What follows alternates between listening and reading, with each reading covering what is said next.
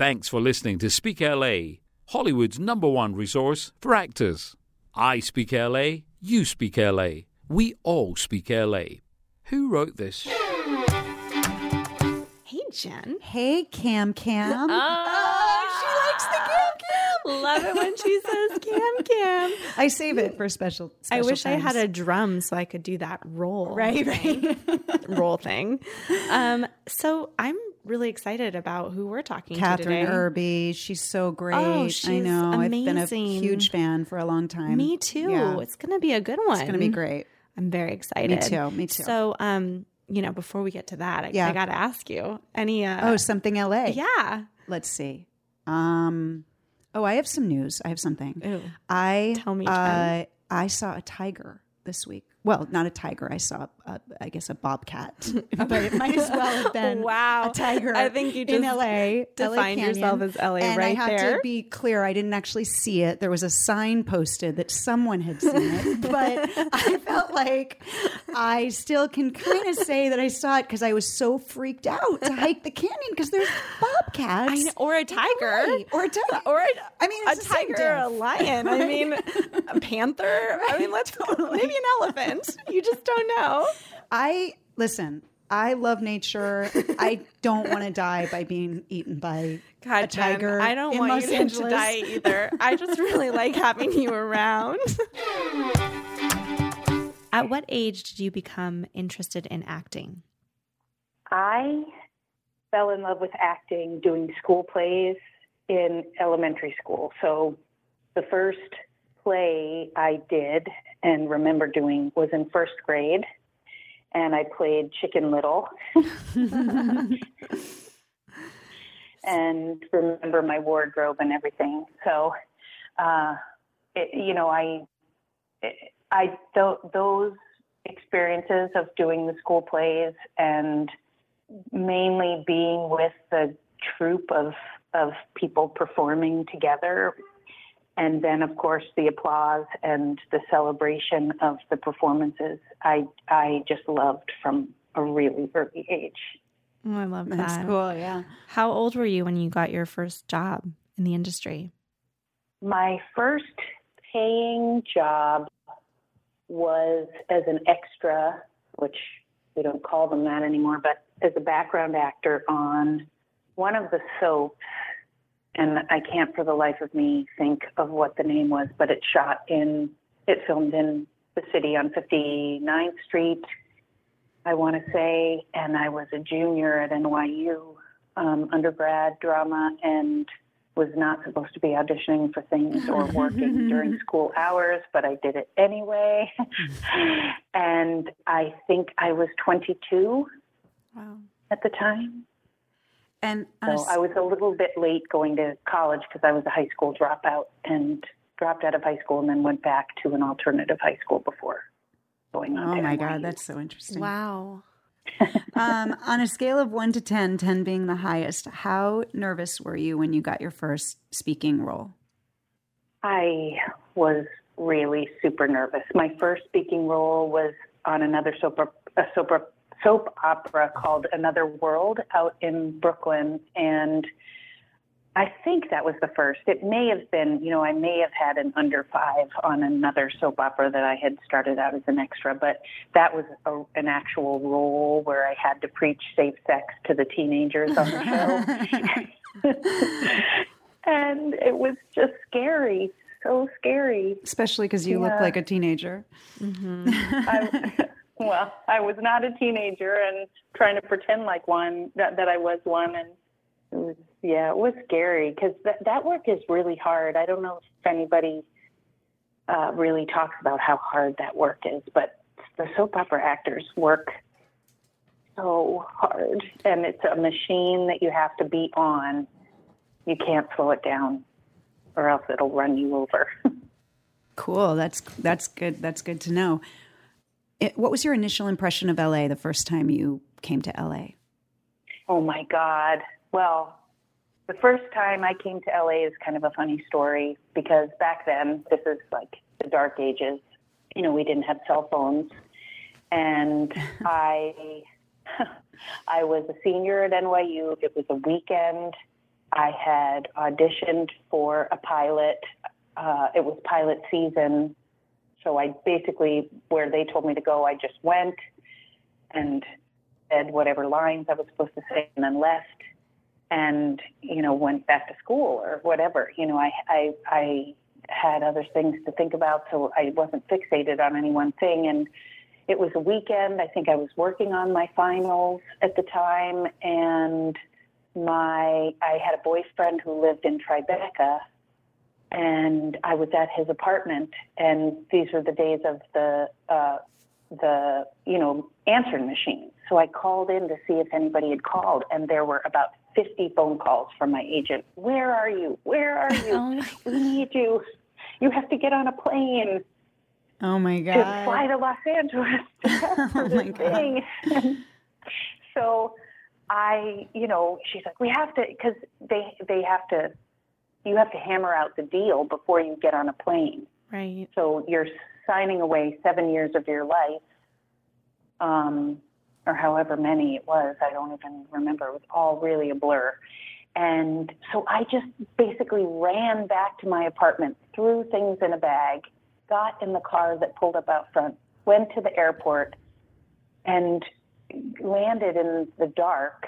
Didn't see any of LA and was was driven to the Hilton, Universal Hilton, Mm-hmm. Still there? checked in and I went upstairs and I was a smoker at the time and I, I ran out of cigarettes. So I came back downstairs. I had like $2 in my pocket. And I asked the front desk if I could walk to an ATM where I could buy cigarettes and could they point me in the direction. And they just looked at me with blank stares. They had, you know, they didn't know what to say. They were like, well, you could walk, but But we wouldn't don't walk here. Nobody walks in LA. oh my god. So I was really discombobulated and, you know, someone, it was all sort of a blur. I remember getting picked up and taken to um, MTM Studios, which is there in Studio City, and testing for this thing. And there were other actors, you know, other actors up for the same part right there. And they came out and told me I got it right in front of them. And I wanted, you know, I was thrilled and also horrified that they Oh, would be man. so heartless, seemingly heartless, you know. And I had a blast. I stayed to do the the show, and um, I just thought LA was phenomenal. And the show got picked up, so I I ended up moving there for about four months, and it took me about three days to stop crying because I was, you know, there by my and scared to death. But once I identified where the Betsey Johnson store was and got a boombox so I could play music, which really helped me enormously and sort of got the lay of the land right. with my rental car And and, knew how to get around with the Thomas guide. Remember the Thomas yeah. guide? And then I just loved it. I loved it. Um, if you had to sum up LA in one word, what would that word be? I want to say warm. Um, sure. It's definitely warm It is warm. in more ways than one. That's cool. really, uh, you- yeah, sunshine and warm, and uh, you know, it just uh, it felt it feels so.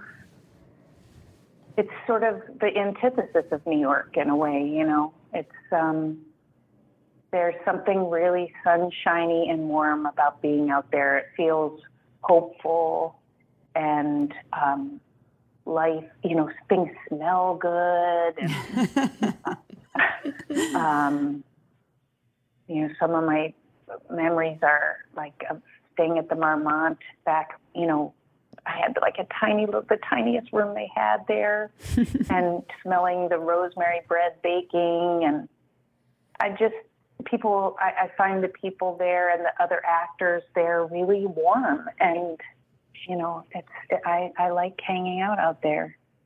Cool. Oh, I love that. Me too.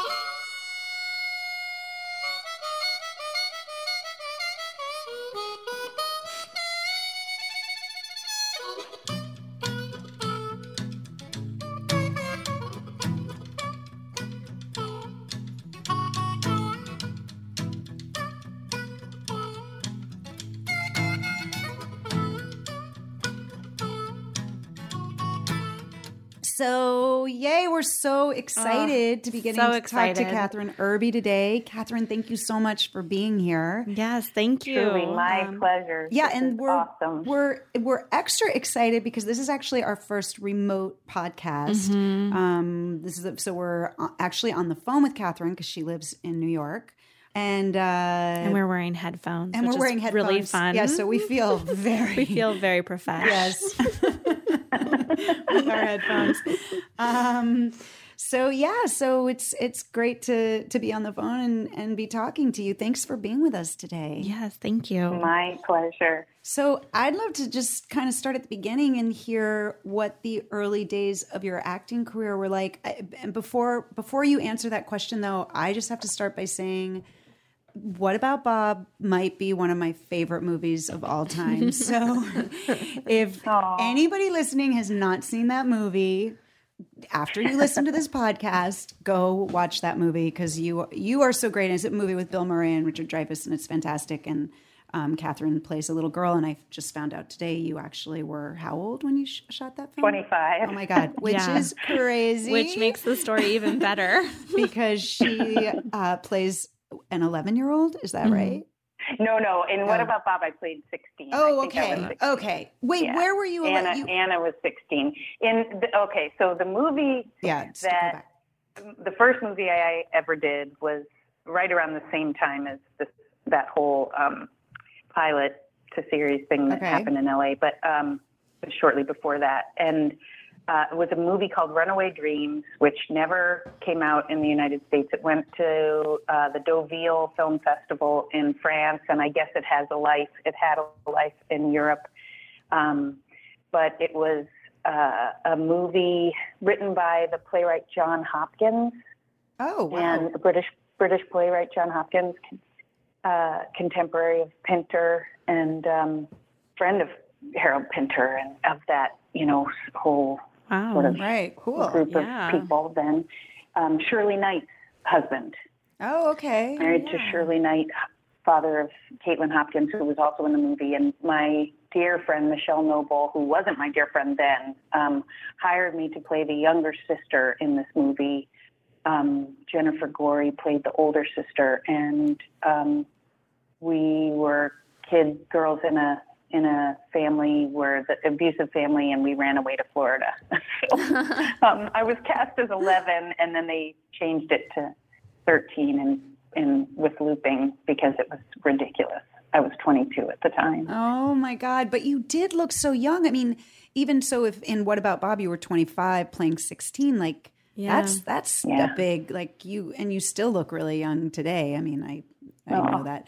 But um that's I mean, that's so great to be and that's great I think for people to hear you know that that how how often that does happen. I mean, you know that from being in the business, but I don't I, I didn't know that when I first came to LA that, you know, often there are 30-year-olds playing teenagers. That's so interesting. Yeah, it it makes it easier for the production because you don't need, uh, you know, an, a parent or a teacher. You know, they don't have to break right. for. They can shoot for regular hours. They don't have to break for your school hours. Or, Right, um, right. You know, Yeah. you had said earlier that one of your first jobs was background work and that you were Mhm. still in college when you went and you pursued, you know, you found the the audition. Did you audition for that or or how did you find that that first job? That's a really good question. I feel like I must have, but Yeah. I honestly don't remember. I just think I would it's think so I would've- cool that you did it. Yeah, me too. Sorry to interrupt. Mm. I just I think that's such a brave thing to do while you're still training and you're still in school to go out there and and get that experience right away. It's it's really smart and I'm I'm sort of curious as to you know how you had the chutzpah. Like how did you did was it just something you were sort of like all right, I'm I'm in school, I'm going to start getting out there, I'm going to start finding cuz that's you know, we talk a lot about the business side of of this world and that's very much you know, the hugest part of it is auditioning and getting out there and looking for jobs.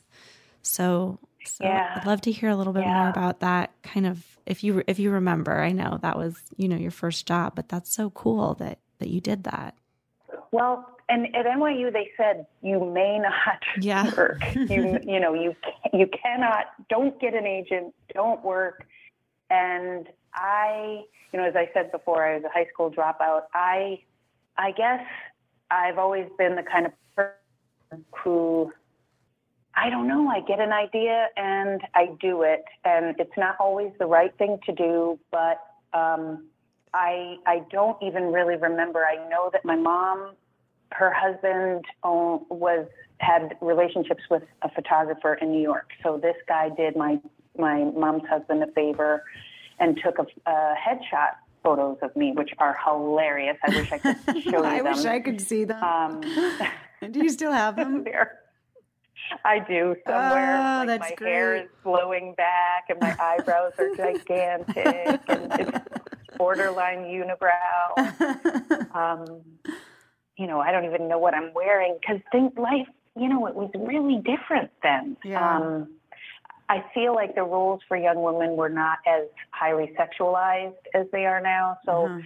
you know, I was wearing like a, a gigantic striped sweater that I, you know, the photographer had. I don't think I even brought options. I didn't own makeup, you know. Right. Um, but I got these photographs and I sent them out to maybe 10 agents, and one called me back and um, she thought my mother would be answering the phone.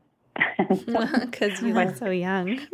yeah, she called me in my dorm room and I I called her back or answered or whatever and and I started working with them. They were a great agency, J. Michael Bloom. They had a children's department and I went out through the children's department and so I I I guess you know I just decided to do my own thing and my teachers didn't really notice. I kept up with my schoolwork and to be honest, at the end of that two years, because I think I started that my junior year and worked my way from background work on soaps, which was the perfect way to start because it was relatively low stakes.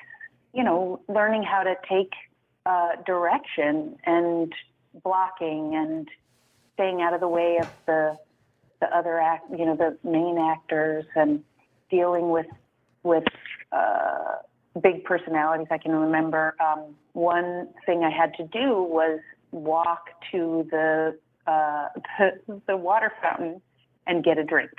And so instead of pressing the button and checking, I asked if it was real. And the actor playing one of the lead kids said, "No, you have to act." and I was like, "Can we swear on this?" I was literally like, every expletive in my in in my vocabulary went through my head that this guy was just such a jerk. But I didn't say anything. You know, I didn't.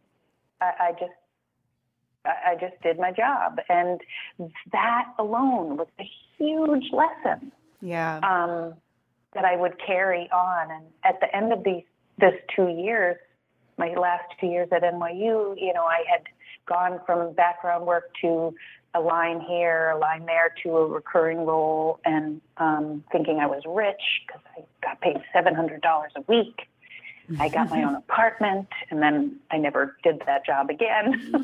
um, all the while working in a store in the East Village and going to school and going to nightclubs. And when I graduated, having done that film as a 13 year old and done the pilot, I I was ready to like I was ready to actually enter the workforce because I had already been working, whereas the rest of the people I was graduating with, and I believe this may not be true, but I was the only member of my graduating class, which included Phil Hoffman, by the way. Oh, Um, We were at Strasberg together.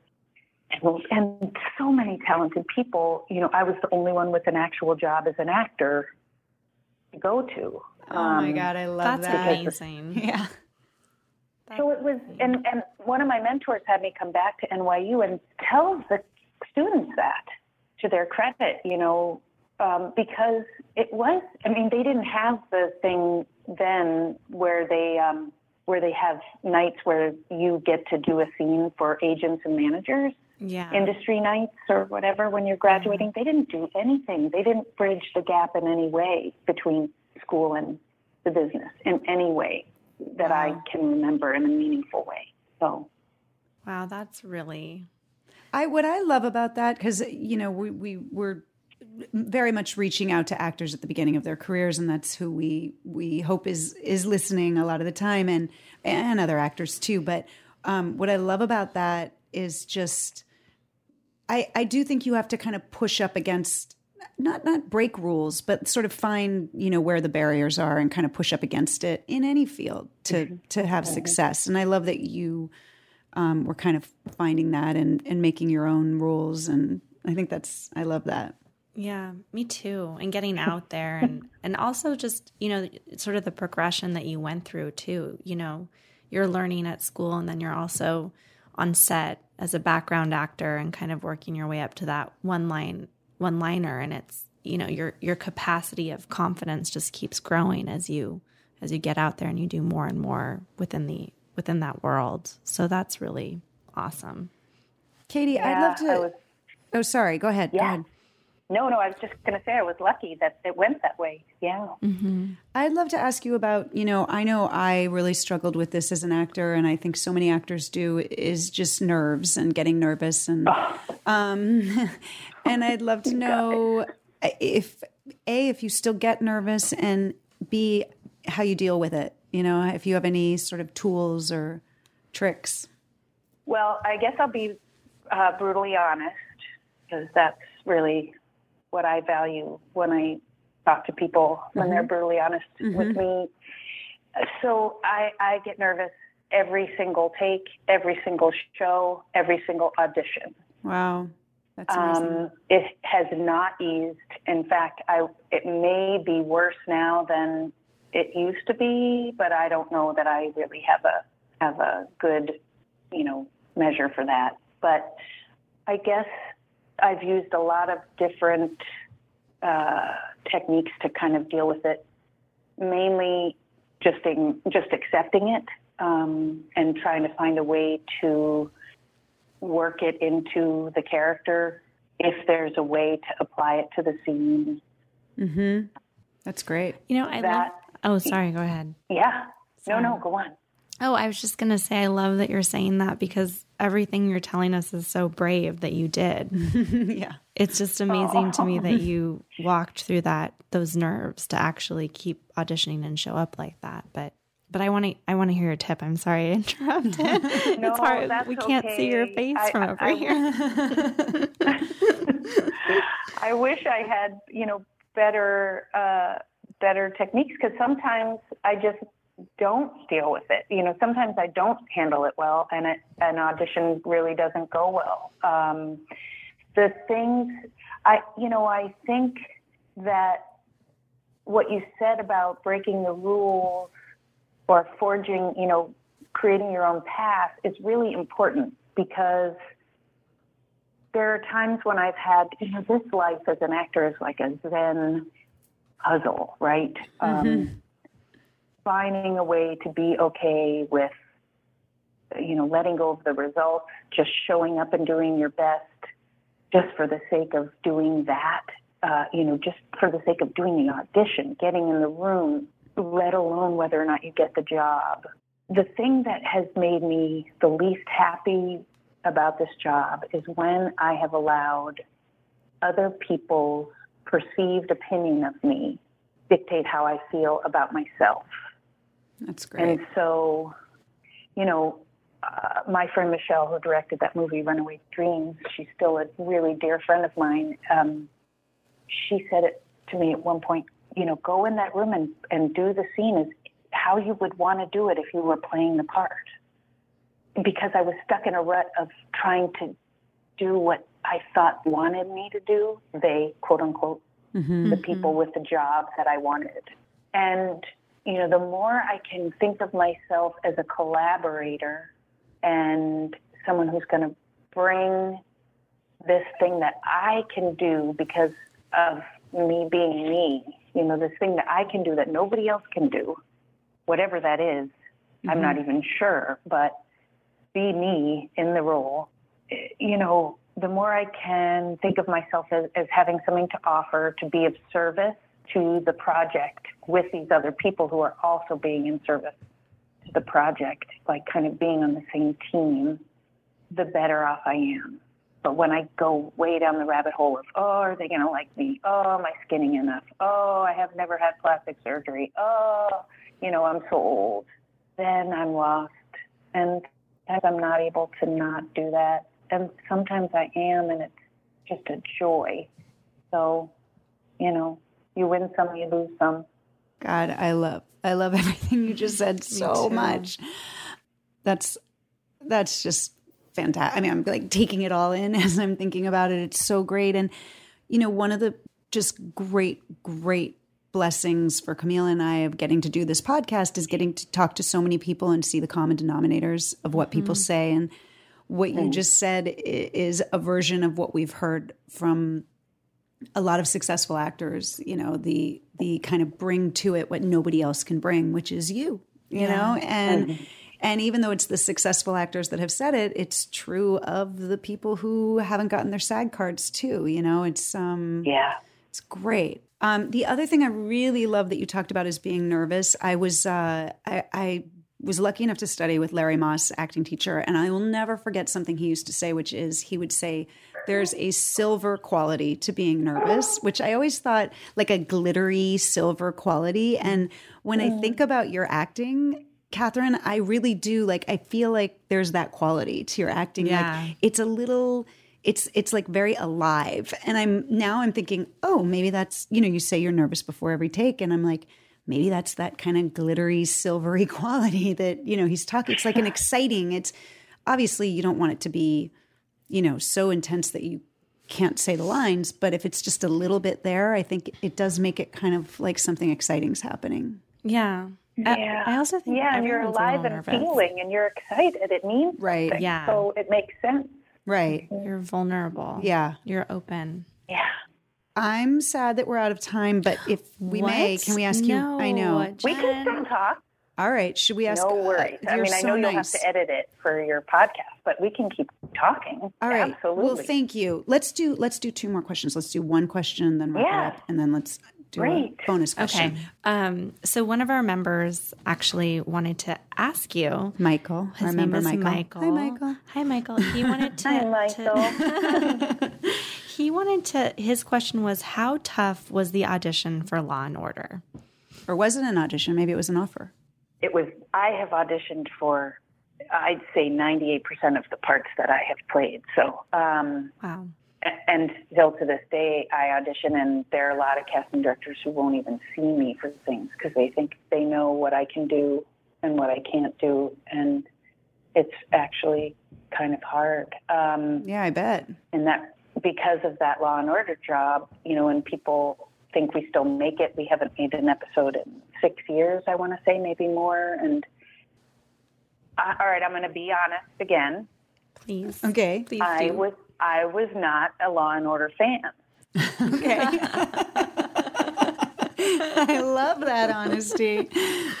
I never I never watched Law and Order really. I was on a show called Oz and oh my God, which I loved so much and loved yes. you on Oz. Oh, I'm so glad. That so show good. was such a labor of love, if you can.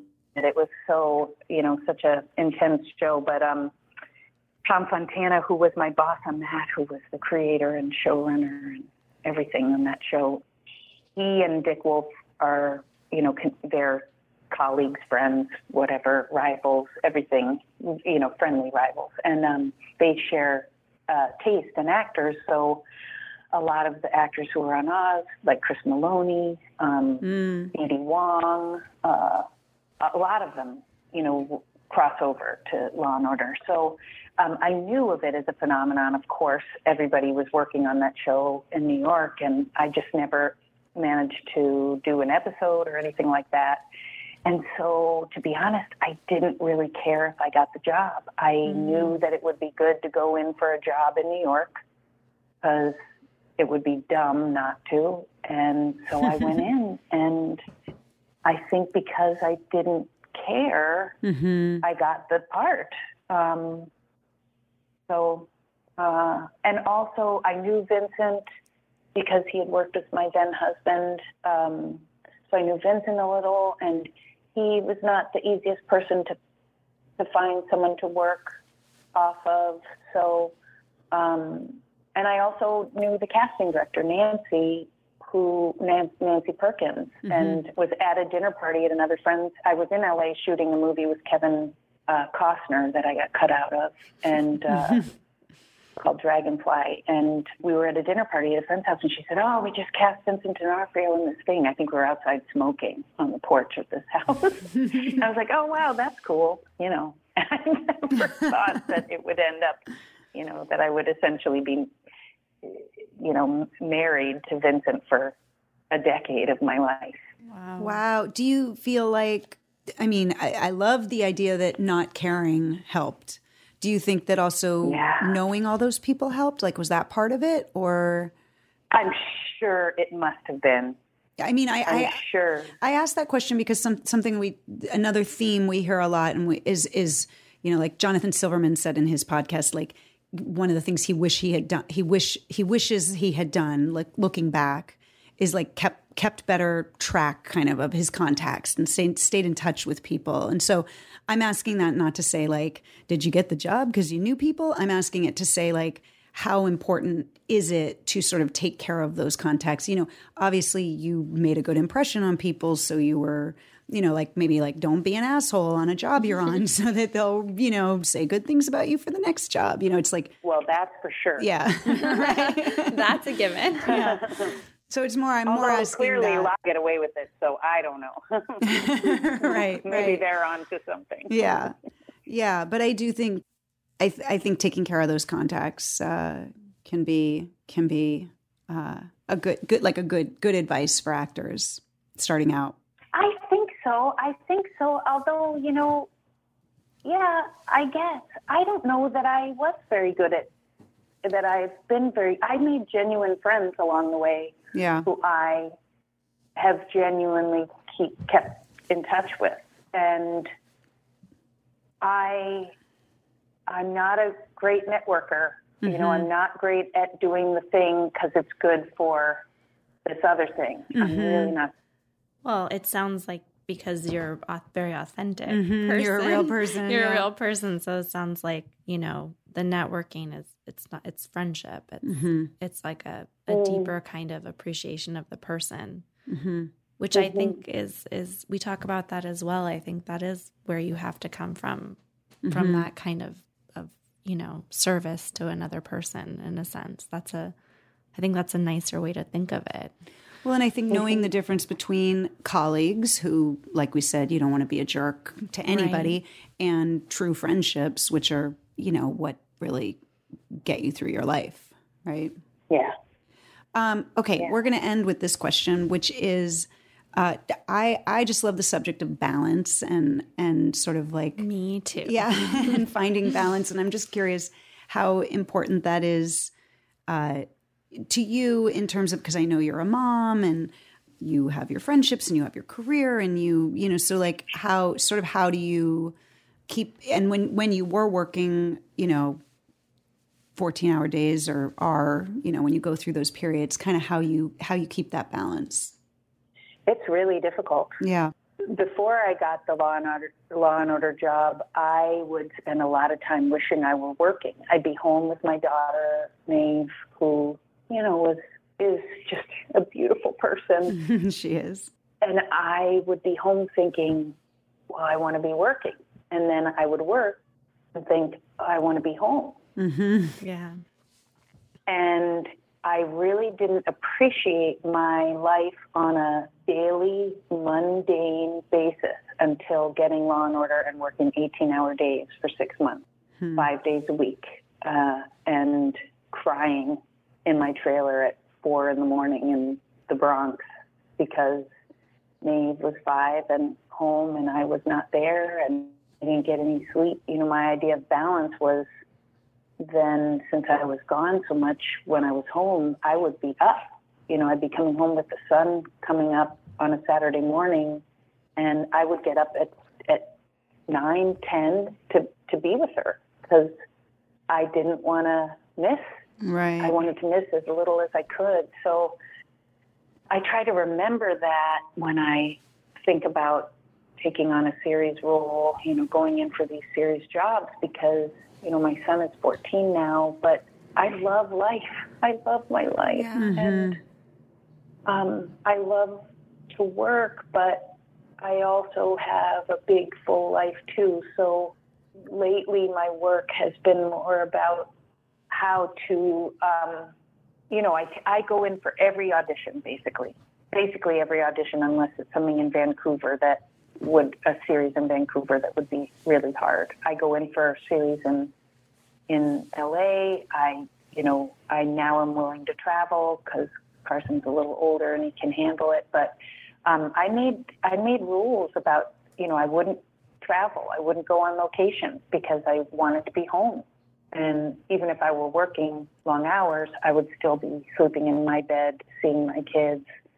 But plays are very hard. I, I'm sort of unwilling to do a play at the moment because they do take so much time. Mm-hmm. And I'm kind of not willing to part with that time. It feels too fleeting. So, you know, my career is what it is. You know, it's a product of those decisions. They have an impact on my career. So that was a real, you know, that sometimes is hard for me to uh, square with, you know, in my heart. Sometimes I get a little like, oh, if I would be doing blah, blah, if blah, blah, which is so useless.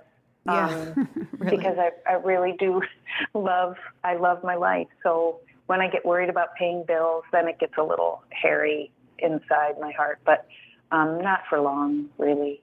Balance is it's it's a really important thing, and I think you know all the, that decade of working those long hours on long Law and Order has afforded me this you know almost decade now of of doing less and having a different perspective and being more present at home and being able to show up for my kids and my friends and and use that uh, cachet and notoriety and that name that I built through that job to be an activist politically and raise money for uh, causes I believe in. And I've actually circled back around to doing political theater with with this group, Theater of War, and uh, we go all over the country. They go all, all over the world, really, and have different programs about uh, post-traumatic stress for veterans, uh, addiction, something called the Addiction Performance Project, and